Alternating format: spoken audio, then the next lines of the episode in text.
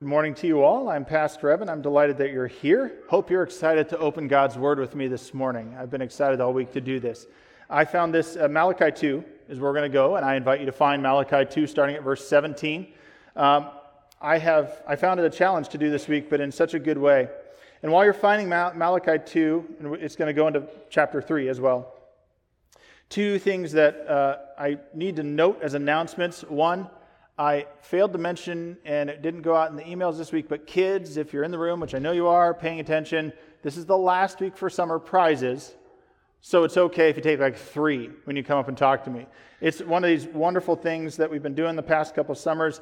I have a lot of fun, and if we ever wonder where things like when we take the offering, and that this is one of the things that it goes towards, is that kids then get to interact during our worship service in a unique way. Isn't that a good thing? It's a wonderful thing that we get to contribute to. Um, the other thing is, because um, you all love them so much, the notebooks that we got last week and put stickers on and uh, for sermon notes and other such things, they're gone quickly, and I wasn't able to get replacements fast enough. Um, so sorry. But they'll be here on Monday. So if you stop by Monday, you can get one. Um, but they'll be around for the, the uh, after that, and you can pick them up. They're free. Um, if you're a guest with us, grab one. Sorry, you'll have to come back next week. We'd love to have you here. Um, you can grab the stickers too. Um, and if you need to take sermon notes today, just write it on your hand. And if you run out of room, grab your neighbor's hand and you'll be good to go. Malachi 2, starting at verse 17. Here we go. You have wearied the Lord with your words. How have we wearied him, you ask? By saying, All who do evil are good in the eyes of the Lord, and he is pleased with them. Or where is the God of justice? I will send my messenger who will prepare the way before me. Then suddenly the Lord you are seeking will come to his temple. The messenger of the covenant, whom you desire, will come, says the Lord Almighty. But who can endure the day of his coming? Who can stand when he appears? For he will be like a refiner's fire or a launderer's soap. He will sit as a refiner and purifier of silver. He will purify the Levites and refine them like gold and silver. Then the Lord will have men who will bring offerings in righteousness, and the offerings of Judah and Jerusalem will be acceptable to the Lord as in days gone by, as in former years. So I will come to put you on trial. I will be quick to testify against sorcerers, adulterers, and perjurers, against those who defraud laborers of their wages, who oppress the widows and the fatherless, and deprive the foreigners among you of justice but do not fear me, says the Lord Almighty. This is the word of the Lord. One of my favorite stories, still from my kids growing up, we were living in Colorado at the time, in Colorado Springs, and everything there is on a hill. So we literally lived downhill from our neighbor. We weren't at the very top of where the hill went, but we weren't at the bottom for sure. We were on our way to the top. We were getting there. But um, our neighbors at their patio could look down into our yard, onto our, uh, into our backyard. And we had a little play set where our two daughters were up there at the time playing, and they could see basically making eye contact directly over the fence to the two neighbor girls that were the same age. And it was a family, it was a single mom that lived next door. We'd been trying to reach her with the gospel. She'd been coming to Alpha with us. So she was spiritually uh, interested and hungry. And the kids were too, you could tell. And so you have two, my two daughters yelling across the fence to their two daughters. They have the Jesus Storybook Bible open and telling the story of Jesus from the Jesus Storybook Bible. Absolutely adorable to hear. And the kids on the other side of the yard yelling back, Well, why did Jesus do that? What's he doing there? Why is that? And they're interacting, sharing the gospel over the fence. And it was just so fun to watch. And it's a reminder, first of all, as we begin, that the story of Jesus is one that even a five year old can share.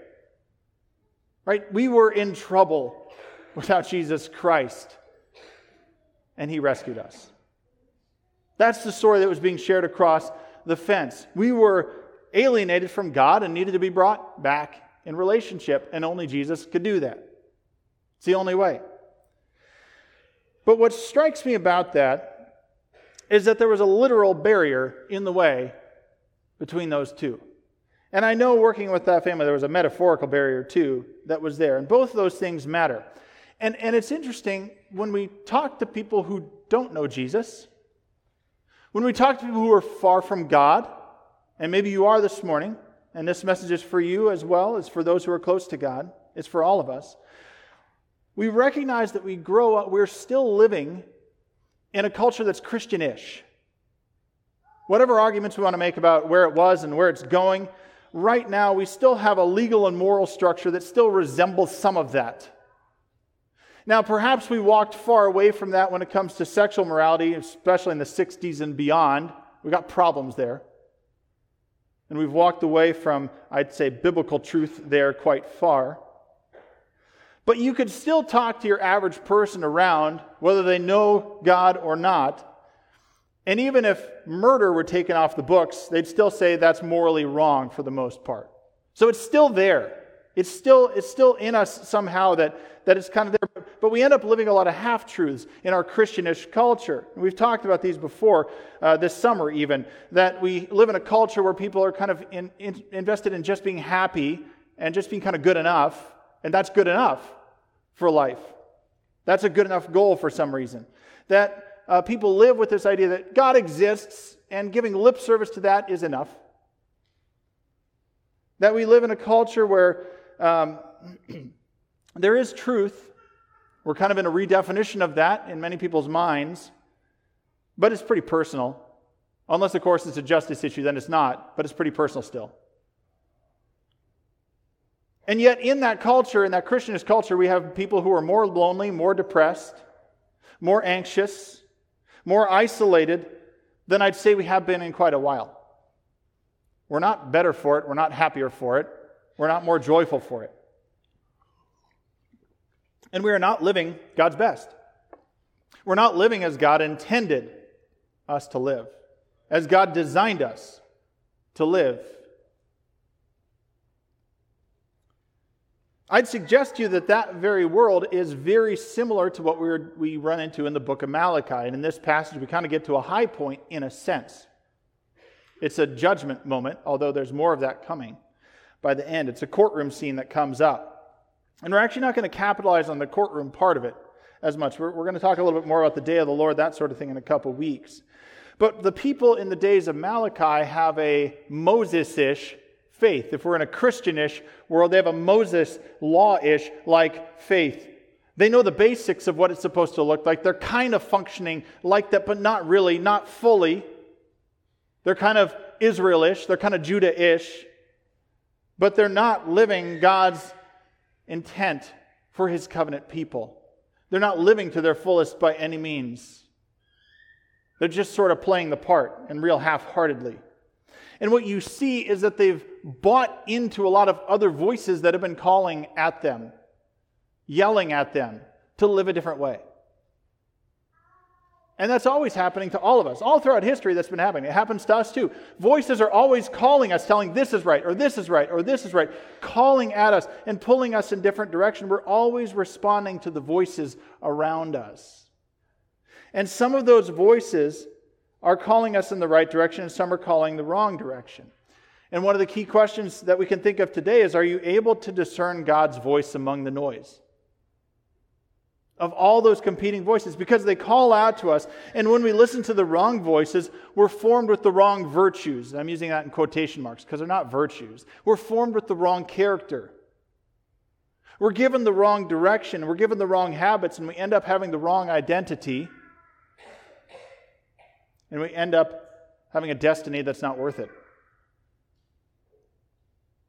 And what I want us to hear as we look at this passage this morning, and we're really looking ahead in so many ways to the New Testament and to today as we look at this. I want us to recognize that God gives us opportunities for restoration. God gives us opportunities for restoration. Yeah, that's what God's doing in Malachi. That's what God is doing in Jesus, which we'll point to today. And we've got those opportunities even this morning for restoration. And as we consider that, I want us to think back to the original story that I was talking about the wall that's there. Sometimes walls block us. Some of us even come into a place like this with walls up. We have distractions all around. Some of us uh, are distracted by things, even this morning in our minds. But never let a wall or distraction keep you from God's invitation back to Him. That's what I want us to hear this morning. And so, this passage, the verse 1 of chapter 3, we read of three messengers actually. There's only two, two listed, but I'm going to add the third because Malachi is the one delivering the word of the Lord. He's the third messenger. And we, we can start with that. Malachi is the first messenger. Malachi means messenger, surprisingly. And he's reminding them that God established his covenant with you guys so that you'd be a blessing to the rest of the world, that Israel would be a blessing to all. That's the point. That's what God was doing through the priests and Levites, through the people that have now come back from exile. And the message that we've heard so far in Malachi is God saying, I have loved you, but you haven't loved me. I've been faithful to you, but you haven't been faithful to me. Through and through, God says, I've been faithful to my covenant, my promise with you. You haven't returned that faithfulness. And then here this morning, we see that it says, I am good and just. I am right and true. And what's your message back to me? You're telling me that what is good is actually bad, and what is unjust is actually just. And by saying those things, you're saying, I'm bad and I'm unjust. That's what Malachi is telling the people. And God says, now you're going to be called to task for that. Because there will be a remnant who's faithful to my covenant going forward. Then the second messenger, that's the one. It says, I will send my messenger in, in chapter uh, verse 1. I'll send my messenger who's going to prepare the way. Now, spoiler alert, that's John the Baptist. And, and this is one of those, this is one of the few passages out of Malachi. It's, in fact, the only passage out of Malachi that we ever read out of Malachi, uh, usually uh, at Advent. We even sang an Advent song this morning. Loved it. Um, thinking, you know, as we prepare for the coming of Jesus during that Advent season. And we read about John the Baptist usually at that, that time. John the Baptist, he's the second messenger. Uh, John the Baptist, when he came on the scene, he looked a little crazy. He had a strange diet, he wore strange clothes, he lived in a strange place. And he got a lot of people that came out to look at him and figure out what's this guy doing? Out in the middle of nowhere, eating this weird stuff, doing this stuff. And, and what's interesting in, in all that skepticism and when John comes on the scene, John comes on the scene at the end of what we often refer to as the 400 years of silence. So at the end of Malachi, you notice that the next thing in your Bible is Matthew. There's a big, long historical gap when there's really no prophecy written down, nothing like that in our Bibles. We often refer to that as the 400 years of silence. Now, things happened in the history of Israel. Uh, if you ever looked at the, Apocrypha, you can see some of those. We don't consider those uh, part of the canon and, and the God inspired Word of God, but uh, they are historically interesting. A lot happened in those almost 400 years. You know, Alexander the Great comes through and reshapes the ancient world, which really paves the way for the gospel to spread, by the way. Um, there's the desecration of the temple after the changing of hands of Jerusalem by different rulers and people. The Maccabean revolt happens, still celebrated in Israel today. There's a Roman conquest. And then finally, at that point, John the Baptist comes on the scene. A lot's happened during that time. But there's a sort of period of silence as far as the prophets go, as far as God sending his messengers during that time. And so when John comes, there's a, there's a little bit of a surprise there. And John comes with this baptism of repentance and forgiveness. And some people hear the message. Some people hear the message that uh, uh, the, the term that we have in our, our text here in Malachi was the Lord Almighty. You heard it twice. Yahweh Shaddai, the God who's going to accomplish what he's going to accomplish because he's mighty to do it. Yahweh Shaddai, God Almighty, accomplishes what he wills. The remnant is there. They're willing to hear when the messenger finally comes. And there were Levites and there were priests who got faithful through that time and remained faithful through that time. So people actually expected God to act, even when it seemed like he'd been pretty quiet for a while. I can think of people like Anna and Simeon, who waited at the temple to see the Messiah. And they were blessed with that, finally, even if, even if just as an infant. Mary and Joseph themselves. Unexpectedly, God answers, but they were faithful and ready for when God spoke. Regular people heard a message they weren't expecting to happen at that time, even the disciples. Oh, the Messiah is finally here. Okay, we were waiting for this. Now I'm going to respond. That second messenger comes, and they're listening. And, and I want to point something out here because I know we're getting a little bit away from the text, but I think this is important to recognize. The 400 years of silence were silent, but they really weren't. The people still had God's word. And really, they tightened up in a sense to try and figure out how to be faithful with God's word during that time. They still had God's word, it was alive and active among the people. And even when we feel like God is quiet in our lives, God's not actually quiet. God's speaking loud and clear. If we'll only hear, His word is still alive and active today. Do you believe it? It's still alive and active today, ready for us if we'll only listen.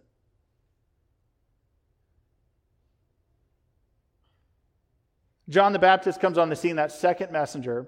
Some people were ready for the message, others were skeptical. And I want to pick out two from the crowd and not spend a lot of time on them, but they're always so fascinating. Of course, in the Gospels, Matthew, Mark, Luke, and John, we read about the Sadducees and the Pharisees. I think the Pharisees a little more often. But if we look at these two groups of people, these were people who actually were devoted in one way or another to the Word. You know, if you look at the, the upsides of the Sadducees, um, they were very much devoted to the written Word. The law, the prophets, what we called Old Testament, basically. They tried to follow that. They had some different ideas that they came up with along the way, different theological understandings perhaps, but they stuck to those. Anything beyond those, in fact, they said, we don't want to listen to that. We don't want to listen to what the rabbis have been saying or what others have been commenting on. We just want the written word that's been put on the page now. The downside for the Sadducees is that they were so devoted to taking care of the temple, so that's an upside, but that's all they wanted to do, and so they ended up being culturally compromised and kind of compromising with the Roman uh, overseers at the time. And that cultural compromise piece, I want to point out that without realizing it, some of us are actually in that camp. Though we might read the Bible, we can't hear God's voice as clearly as we think we can because we've developed our worldview through other sources far too often. We've listened to the voices calling into us around, whether politics, money, power, status, identity whether news, movies, media, those things have actually shaped our worldview more than the Bible. And so, though we read it, we actually let other voices speak louder. And just like the Sadducees, and for that matter, the Pharisees we'll look at in a moment, we can sometimes look very biblical but not be very faithful.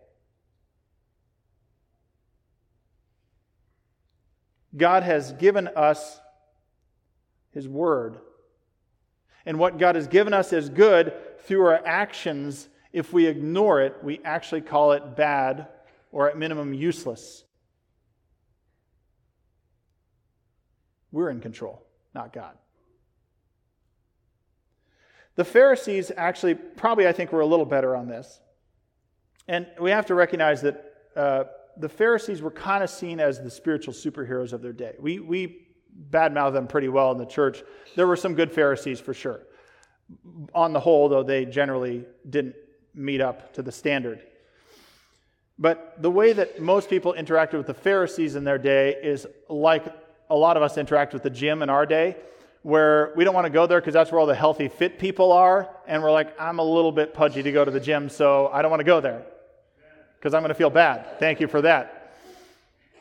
And that's how a lot of people felt in front of the Pharisees. I couldn't possibly do what they're doing. They're too spiritually out there. They're really faithful. That's on the, the positive side. They knew God's word through and through. But the downside is they weren't really concerned about the faith of anybody else but themselves. And their faith was so practical it was impractical when you get down to it. Sometimes they were so stuck on the tradition and the mechanics of following things that it wasn't, they really missed the point and they missed God's work right in front of them. but they looked really faithful. It's sort of like if we're on our way to Bible study and we could stop to help somebody, but we don't want to be late to Bible study, so we don't stop to help somebody on the way. Or it's like if we're involved in a project at work or just in work mode, and one of our coworkers has a real need, and we have the opportunity to share the love of Christ in a way that we wouldn't otherwise have, but we're so in work mode that we're like, I can't deal with that right now. Or it can hit us in, in bigger ways, corporate ways, like the church. Yeah, I remember visiting a church years ago. I was clearly the only visitor uh, in the place out of about 30 people. The sermon was on, um, reaching out to those who don't know Christ, especially being hospitable to those who come to church as a guest. I was clearly the only guest. I could discern this from context. And when they went to break up in their small groups to discuss the sermon about reaching out to others, especially those who are guests in the church, I asked the group next to me, So, how do you do this? Do you have assigned groups? Can I just join your group? And they're like, I mean, yeah, I guess.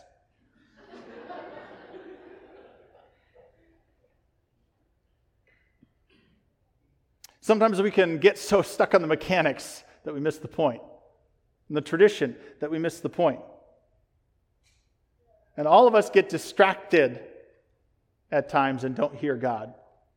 All of us, myself included. Some of us are just plain lost. We don't know the Lord at all. Our sinfulness and or our distraction could be both take us from God's presence. And God sends messengers so that we'll hear and come close again. And it's the third messenger that's the most important here. It's the messenger of promise, the one even the text says, and I hope this is uh, your heart today, the one whom you desire. Are you hungry for the third messenger this morning? The one whom you desire will come. When Jesus does come on the scene, he gives an invitation right away. I don't know if you've ever paid attention, especially if you have like a red letter Bible or you're reading it online with a red letter edition, to the first words of Jesus in each of the Gospels. It's always fun to see what the first thing he says is. In the Gospel of Mark, I'll read what he says there Mark 1 14 and 15. It says, After John, so that's the second messenger, John the Baptist, after John was put in prison, Jesus went into Galilee proclaiming the good news of God. The time has come, he said, the kingdom of God has come near. Repent and believe the good news. Repent and believe, Jesus' first words in the Gospel Mark. That is, turn from all those things that block you from what God is doing, and it's right in front of you now. Turn from all those things, repent, and now believe He's actually up to it. The thing we've been waiting for, the restoration of the world, is happening right now before your midst. Turn from anything that would distract you from that and take you from that. Repent, turn, believe that it's happening. Jesus comes and he proclaims, Guess what? I'm the way, the truth, and the life. And yet, some of you are trying to find life in other places. You're trying to find a way in another place, and it's not going to work. Jesus comes and he says, I'm the living water. You're going to constantly go through life searching and thirsty unless you come to me and drink what I have to offer.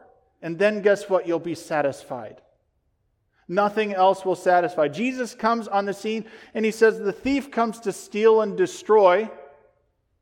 And that's what he's good at, and that's what he's going to do in your life and mine. But I've come that you may have life and have it abundantly, as it was intended. God gives us opportunities for restoration. It only comes through Jesus Christ ultimately, but He's constantly inviting us to that restoration. Repent and believe.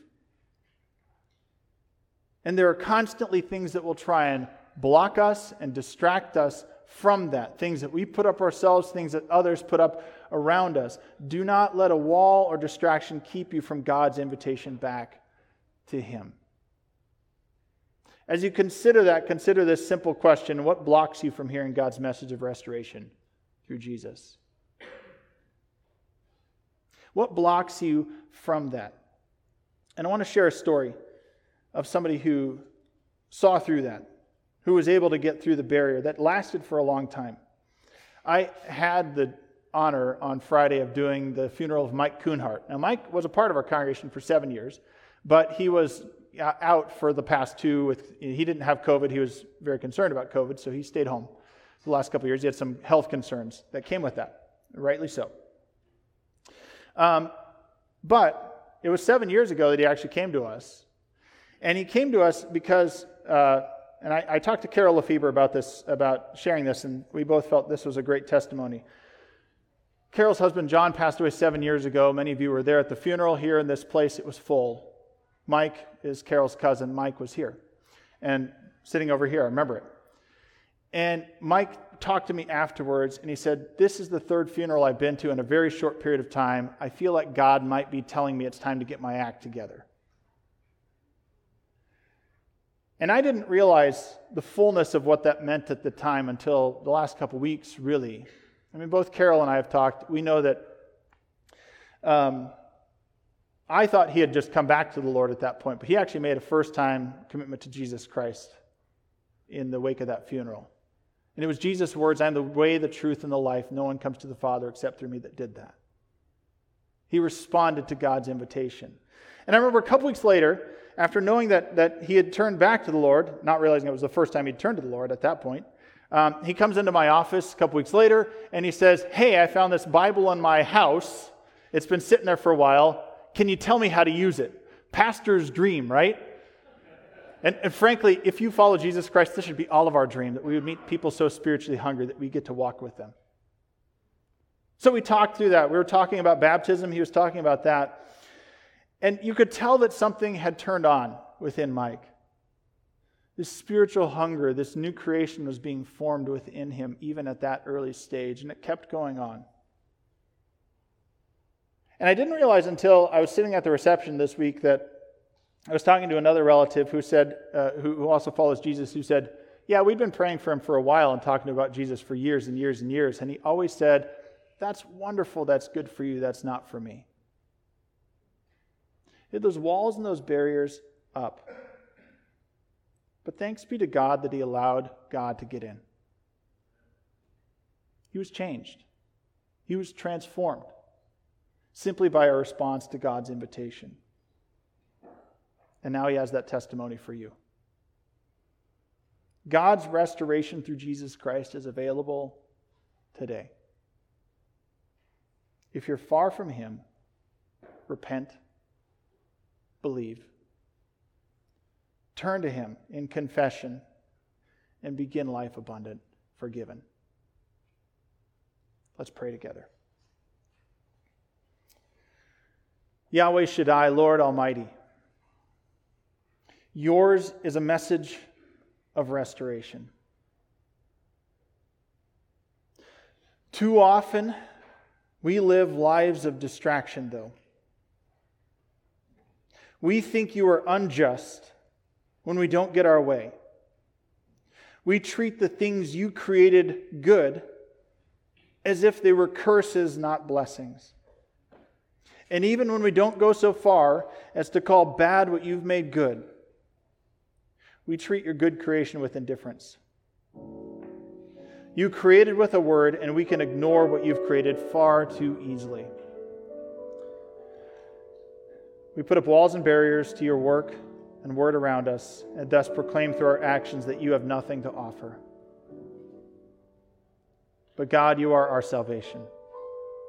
The one thing needful, the only thing we are created for is to worship you and be in close communion with you.